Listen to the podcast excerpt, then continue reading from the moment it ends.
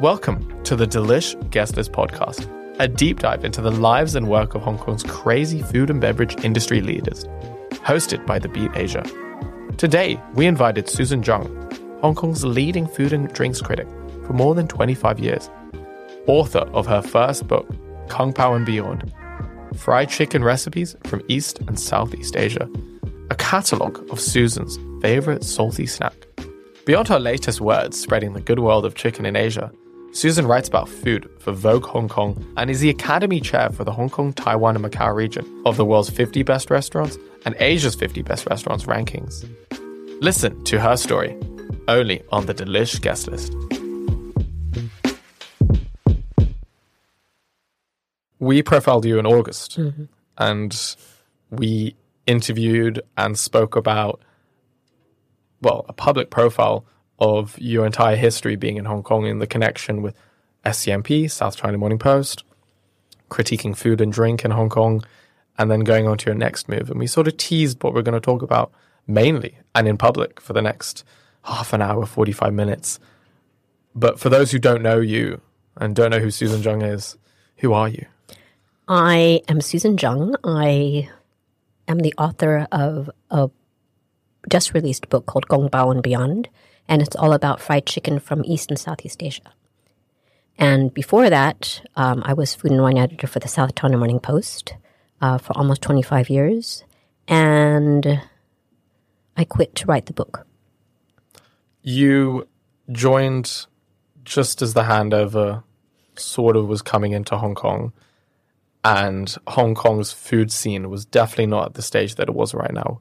You spoke about in your previous coverage with the Beat Asia Hong Kong has always been enthralled with trends. Why did you feel so?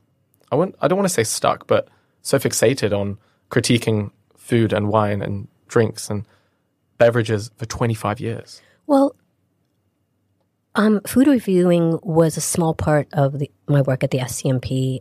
Um, I think I was most famous for writing my recipe column. Um, I think food criticism in Hong Kong um, there was me and there were a few other publications that actually looked at it as anonymously as possible. Although towards the end, for me, it was difficult to be anonymous. Um, but where we actually, you know, went in there, paid for the meals, well, and of course expensed it, and um, where we didn't, you know, say it wasn't a tasting like it was for some of the food criticism here. Um, a lot of times other with other publications they would um, be invited to a tasting and then they would write it up as you know i went to this restaurant and this is what we ate. It was basically what we ate rather than any kind of criticism mm. or compliments. Um, so the scmp and a few other publications did write it where we actually paid for the meals and wrote it up critically. Do you think food not only in Hong Kong but in general can't exist without critique? I think if you just constantly praise without balancing it, it's not going to improve the chef, the restaurant, or the food scene in that whatever country or city you you happen to be in. I think criticism is important, but it should be a, a kind criticism. There were restaurants that I decided not to review after I'd eaten there because there was nothing positive to say. And I didn't want to totally tear down the restaurant. I always did try to find something positive because just to say, oh, everything was bad, I just wouldn't write that up. There was no point. Interesting. Although, you know, um, a, a lot of people said, well, you actually should write negatively, but there's so many great restaurants out there. So why would I want to review a negative restaurant where I can only say bad things about it? I'd rather um, write about something that's good. Did you like the anonymity? Um, I did because when I realized that people were starting to recognize me, um, it was. I mean, I I would always write into the review. I'd say I was recognized, and they sent out all these extra dishes um, because you actually want to try to have an experience that any normal guest is going to have. Um, so when they recognize you, I'm sure that they're taking care of the food, you know, making sure it's perfect when it goes out. Um, the service is going to be better. So I was trying to get what any guest at the restaurant would have that kind of experience. But I, w- I know that I was getting a better experience. So, when you were famously outed by your former publication and then also in our profile on the Beat Asia publication, you showed your face. You then said, I'm working on this fantastic project, creating the cookbook. What was going through your mind when you wanted to now be public and also put your words public and attach your name to it?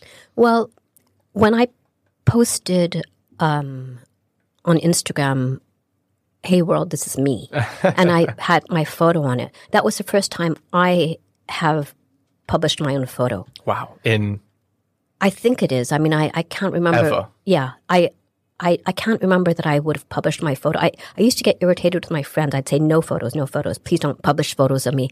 People would if they didn't know me, you, you know, they'd, you know, and, and I didn't, I felt really weird about saying, take it down, please. Yeah. So I didn't. But um, it was the first time that I can recall that I published my own photo. Um, and I, it was actually really nice to not have to try to be anonymous anymore. So that's why I published it. That's why I said, this is me. Um, I've just, you know, writ- I'm, I quit the SCMP finally. Mm. I no longer have to be anonymous. Mm. And so, hey world, this is me. I mean, 25 years is a long time mm. to do anything, let alone work, but to do the same passion and continue that career. Were you almost tired about being anonymous and wanting to switch over to the other side and not critique, but to show a love for something? Well, it is awfully nice to not have to be constantly thinking about, you know, when I'm eating at a restaurant, when I was doing a review, I'd constantly be thinking I'd be, I would be eating, but I'd also be looking around at the rest of the restaurant and trying to see what the experience that other people were having. Um, and so when I finally got to just eat at a restaurant and just enjoy it, it's really nice. I much prefer this. So I'm sure in the latter stages of your SCMP career, your food critique career, you had the idea of writing a cookbook. Why a cookbook about fried chicken, first of all? Because it's, it's a, an out there topic. But doesn't everybody like fried chicken? Well, there you go. I know. I love fried chicken, and it's a very popular dish. What's great about chicken is that it's a protein, a meat that people can eat no matter what their religion is. Unless you're a vegetarian, and that which isn't a religion, although people treat it as a religion, um, you can eat it in Muslim cultures, Jewish cultures, you know, all kinds of cultures. I don't know of any culture that might there might be some culture out there that doesn't eat chicken. Um, but in most religions that I know, they can eat chicken, which is why when you get on a plane, you're asked by the air hostess, chicken or fish, because chicken is, is safe. Um, it's also relatively inexpensive, and fried chicken is just delicious. People like fried foods. They might not cook it because they think it splatters all over the place they think that it's messy, although it isn't necessarily messy. Um, but fried chicken is just something that people love.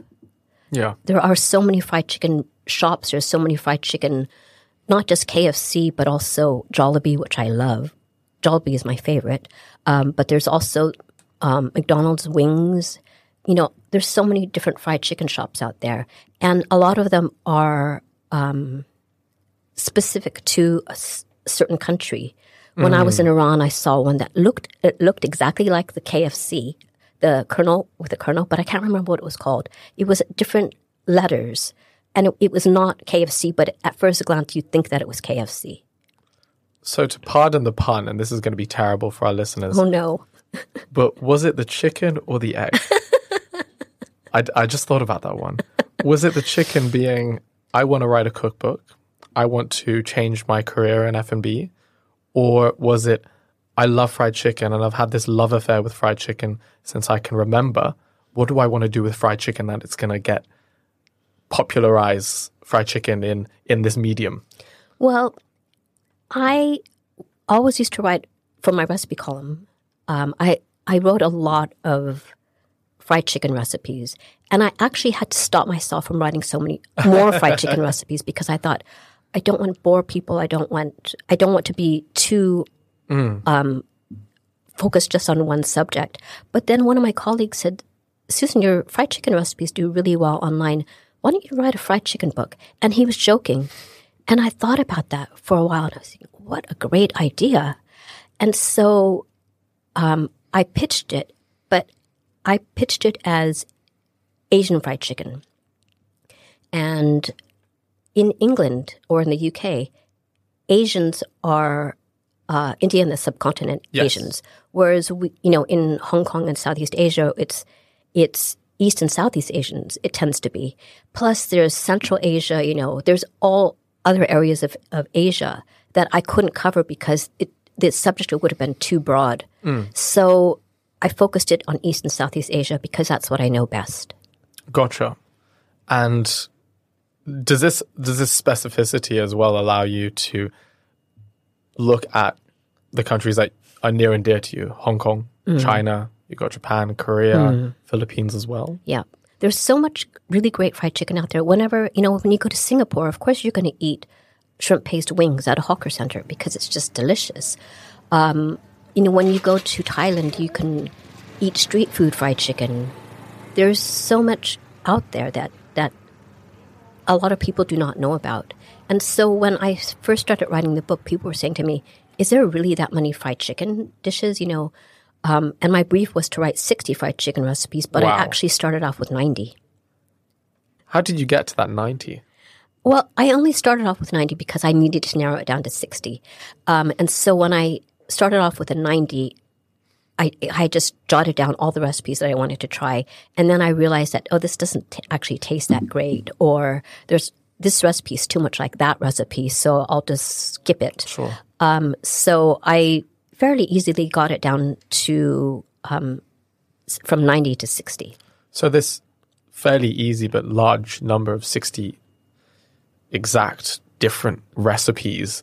Are these recipes that you knew okay i just can name 60 recipes of chicken fried chicken off the top of my head? No, I had to think about it for quite a while. It wasn't didn't come off just the top. but these my recipes have been in your travels. They've been in your writing in the meals that you've been eating with your husband your friends your family as well. Well, a lot of them are adapted from other dishes, like sure. um, salted egg chicken wings is quite unusual. I mean, I don't think I've ever tried it outside. I'm, I'm, I'm sure it exists, um, but it's usually salted egg prawns or salted egg something else.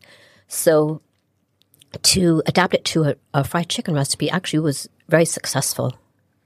the book is in english and obviously these are recipes for an international audience did you struggle bringing the ideas and the recipes from East and Southeast Asia in these native countries to an international audience? No, because I think fried chicken, and like I said, it's pretty universal. And so even if it has lemongrass or shrimp paste or salted egg, um, ingredients that not everybody outside this area are familiar with, um, I think the taste of most of the ingredients can be pretty appealing, even if you haven't grown up with it.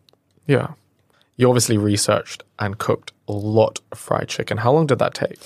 It was three months of eating fried chicken at least once a day. Wow. because sometimes I would make it for lunch and dinner.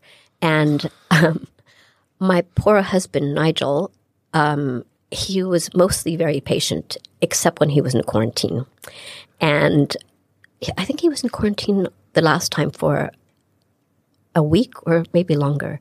Anyway, um, I'd say, Hi, darling, I'm bringing you fried chicken. And he said, on the last couple of days, I don't want fried chicken. And I said, Oh, but you should try this one. It's really good. I don't want fried chicken. And I said, But really, you should try this one. I don't want fried chicken. And then he said, He called me up and he said, Just want to make sure you're not bringing me fried chicken What did you bring him? Oh, something else. Poor boy. I guess when you're in quarantine, you really want to eat things that you're craving. And he wasn't craving fried chicken at Yeah. that point. He doesn't understand your decades long love for fried chicken. He likes fried chicken, um, but I guess not every day. Hey, I'm Natsuki Arita, the editor for the Delish Guest List podcast, dropping in with a very special message. This episode is brought to you by Italian Week Hong Kong 2023. From May 29th to June 4th, in partnership with the Italian Chamber of Commerce, we're celebrating Italy's finest culinary traditions right here in Hong Kong. Indulge in authentic Italian cuisine at top dining establishments with special events and exclusive offers. So, mark your calendars and join us for Italian Week Hong Kong 2023. For more information, visit ItalianWeek.hk. Well, back to Susan. So going back and rewinding to even before your cookbook, what point in your life did you start to have this this liking towards this fried food? Ever since I was young, I mean, the first recipe in my book is my mom's fried chicken. Wow. And um, something that she made for us, you know, every once in a while. We just loved it, me and my brothers. So whenever she'd say, "What do you want for dinner?" we'd say, "You know, your your fried chicken," and it didn't have a name; it was just fried chicken. So I gave that recipe, and it's it's very easy. A lot of my recipes call for double frying. So the first frying cooks the chicken, and the second, you know, and it's done at a lo- slightly lower temperature. The second frying which can be done right before you serve it. So all the other work can be done in advance. The second frying um, is at a higher temperature and it crisps up the exterior. So the skin is, is crunchy. Um, but with her recipe, um, it's fried once and then you bake it. So it's kind of unusual. I don't know where she got the recipe from. I've asked her and she doesn't remember where. Is that important to double fry, to double prepare chicken in this way? Is that the signature to your cookbook? No, it's done in a lot of recipes. Um, a lot of people think that the technique came about through Korean fried chicken, which I actually I call KFC, um, but it's actually the other KFC, and it's the better KFC. um, they attribute it to Korean fried chicken. Um, Korean fried chicken is double fried, but the technique came before KFC. Um, it's just that Korean fried chicken made it famous. Coming from a a background of Toisanese ancestry from southern China, growing up on the west coast, California in America, then migrating to Hong Kong more than 25 plus years ago, do you think you have this unique perspective of this Western and Eastern influence that you're bringing towards this cookbook? Well, I think a lot of the stuff that I grew up with, you know, when when you're a kid growing up as a um, racial minority in in a country, you tend to think that whatever you're growing up with is common to other people as well. So there's things that I ate when I was a kid that I didn't realize that that it was anything unusual, um, like turkey with rice. what we whenever we had Thanksgiving turkey, we had it with white rice. We also had it with stuffing and you know a lot of the other, you know are considered traditional accompaniments. But I never realized that serving turkey with white rice was unusual until I made my own turkey dinner for friends and they were saying what's on the menu and I said, "Oh, turkey stuffing rice." and they said, "You know what kind of rice?" Pilaf? And I said, "No, rice, white rice." And it wasn't until then that I realized that that not everybody eats turkey with white rice. Same thing with fried chicken. My grandmother had a repertoire of about five non Chinese dishes. One of them was fried chicken, and she served it with spaghetti. Oh no. So until I moved out of the house, I didn't realize that not everybody serves fried chicken with spaghetti. Apart from Jollibee. Yes, apart from Jollibee. And is that why you like Jollibee? No, I don't really like Jollibee's spaghetti. I think it's too sweet. Yeah. But I do love their fried chicken, and I love their their mango peach pie. Oh, I had that when I went to Manila mm. late last year. It is superb. It's so good, right? Yeah. They have it here. My only complaint about it is that it's too small. It's teeny. I'm gonna have to find it. It, they have it at uh, other Jollibees here. Oh wow. So, I'll I, and I out. buy it, but I have to buy two. One is not enough. So going back to that cookbook, it's almost as if fried chicken is a medium to tell the stories of Eastern and Southeast Asian uh, cooking, essentially, to Western audiences. Well, it's one representation of a lot of cuisines. You know, they're so the the so many cuisines are so broad. It used to be that people thought of Chinese food as one cuisine, but it's not. There's so many regional variations and they're all different. It's impossible to actually say, how can you say that Cantonese food is like Sichuan food? They're entirely different. So, same thing with so many other different cuisines. Like in the book is a recipe for um, Thai street food fried chicken, and I served it to some friends.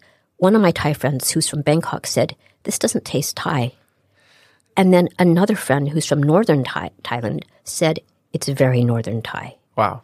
So my Bangkok friend knows a lot about food, but she had never tasted this version.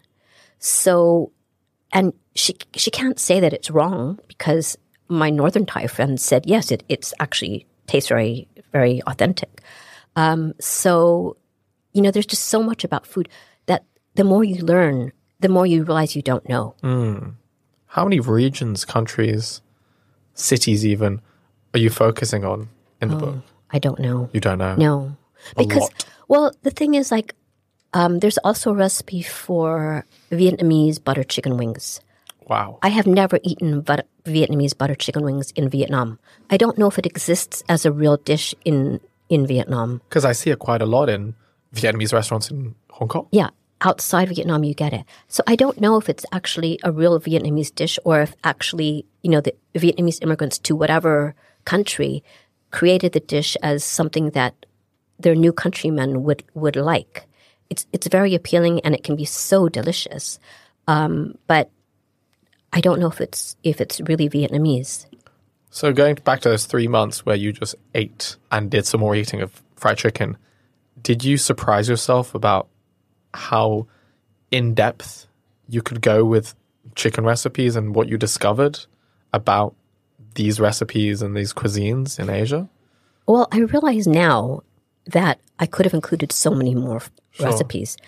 I'm thinking, why didn't I include Japanese convenience store fried chicken?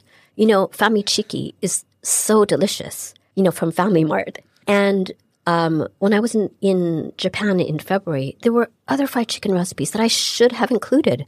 And I, I think there needs to be a Gongbao and Beyond part two. Do you think you would? No. My husband would probably get really irritated. What do you hope for people to gain from using this as a cookbook? Well, I hope they, they realize that making fried chicken is not nearly as messy as you think it is. I mean, that people say, "Oh, I never fry." You know, I, hmm. I can I bake these recipes, and I said, "Well, you can try, but it's not going to be nearly as good because baking, or even you know, cooking it at a at a high heat in the oven, isn't going to give you that nice crisp skin.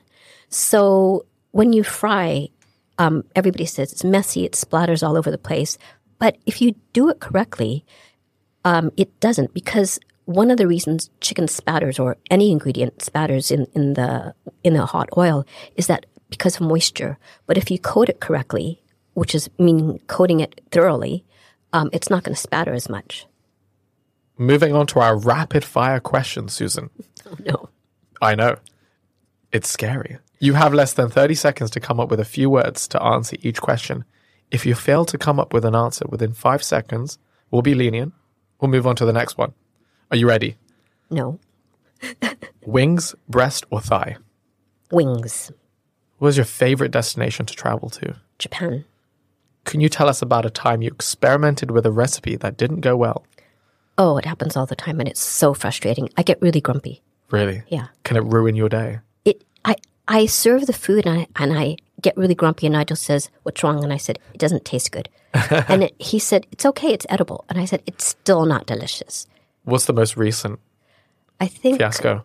Um, th- fortunately when I was cooking for myself when I came back from London, and I made a dish that I make all the time, which is a Korean jjigae, and I made it in London. I made it here.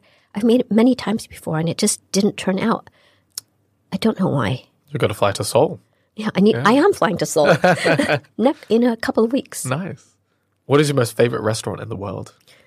Oh, impossible. Sorry. Really? Yeah, That's too big of a question for Susan Jung.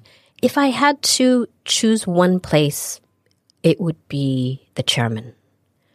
The chairman in Hong Kong. Wow. Why? Because so many of the dishes that I eat there bring back memories of what I ate as a kid.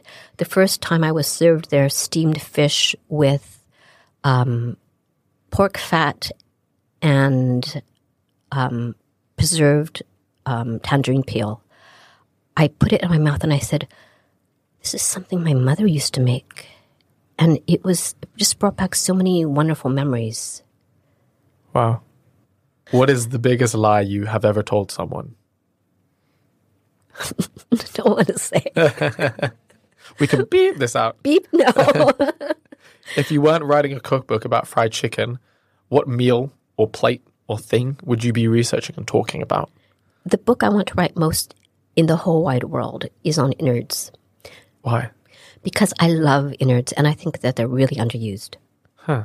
And what cultures embrace innards? all kinds of cultures. I mean, um, when I was in uh, London this time, um, one of the things that I eat often when I'm in Hong Kong is called gopjang. It's a Korean dish of beef, small intestines that I you can cook it in other ways, but I I tend to cook it in a wok um, with potatoes and chives, and it's really delicious. And I buy it frozen, and um, you know it comes in a 180 gram pack, and it's just enough for me for my lunch.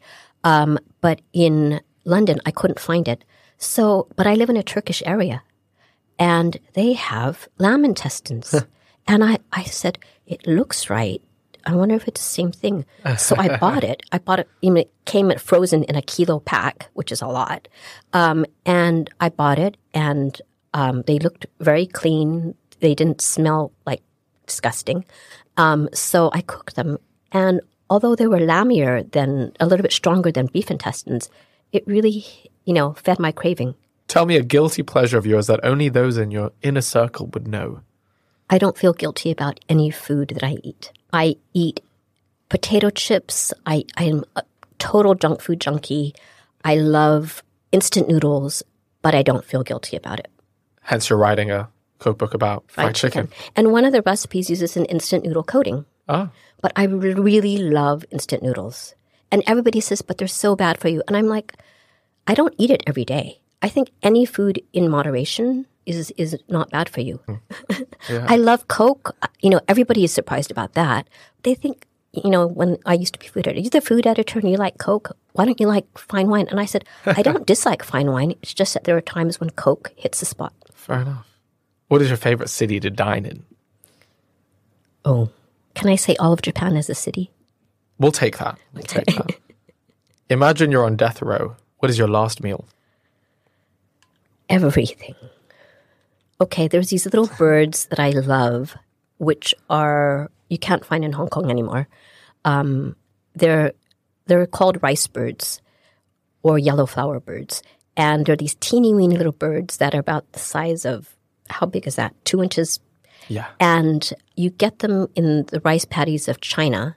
They descend on the on the ripening rice, so they set up a net with very fine holes on one end of the rice field, and they beat drums or make loud noises on the other. So the birds get startled and uh, fly into the net, and that's how they're captured. Their noses or beaks get caught in the net, and they're the most delicious things. You eat the whole thing except for the beak. Wow. You used to be able to get them very easily in Hong Kong. I'd call up a restaurant because the season is about two weeks long, and I'd call up restaurants and I'd say, "Do you have rice birds?" And they'd say, um, it, "Yes or no." And when they were in season, they'd say, "How many dozen do you want?" So you'd order them by the dozen. Dozen. Yeah, and on a plate would come twelve dead rice birds, and they're the most delicious things in the whole wide world. I just love them, but you can't get them in Hong Kong anymore. So if you kill someone with kindness, you're getting a dozen dozen rice I. I want more than that. And I want to share it with friends because I've introduced this to so many people. And at first, they're, they look at it and say, that looks really disgusting. And it kind of doesn't look very pleasant, but it's really good. What tips would you give to someone just starting out with bonsai care? Buy a cheap one because you're probably going to kill it. What's your go-to 15-minute meal to make when you're feeling lazy? Oh, instant noodles. What is one thing that you prefer about writing books versus articles online and in print? What I love about writing books is that the deadline tends to be further away. so you feel less rushed, although I was very disciplined with this one and I I I actually um, was testing recipes for three months and then I started writing the book. Um, and I actually turned it in about a week late and I felt terribly guilty. And I uh, emailed the, the publishers and I said, I'm so sorry my book is late, a week late. And I said, Susan, in publishing terms, that's on time because they give you a deadline, but it's more or less because most people do tend to be late. If you chose to not enter the F&B industry, bake pastries, or write about restaurants, what would you have done for a career? I would have been a bonsai artist. And finally, what are you cooking in the coming months that you can share with us on the Delish Guest List podcast? What am I cooking? Hmm. I can't think of any. I I think through my stomach. So whatever my stomach craves, I cook. Good. Nice.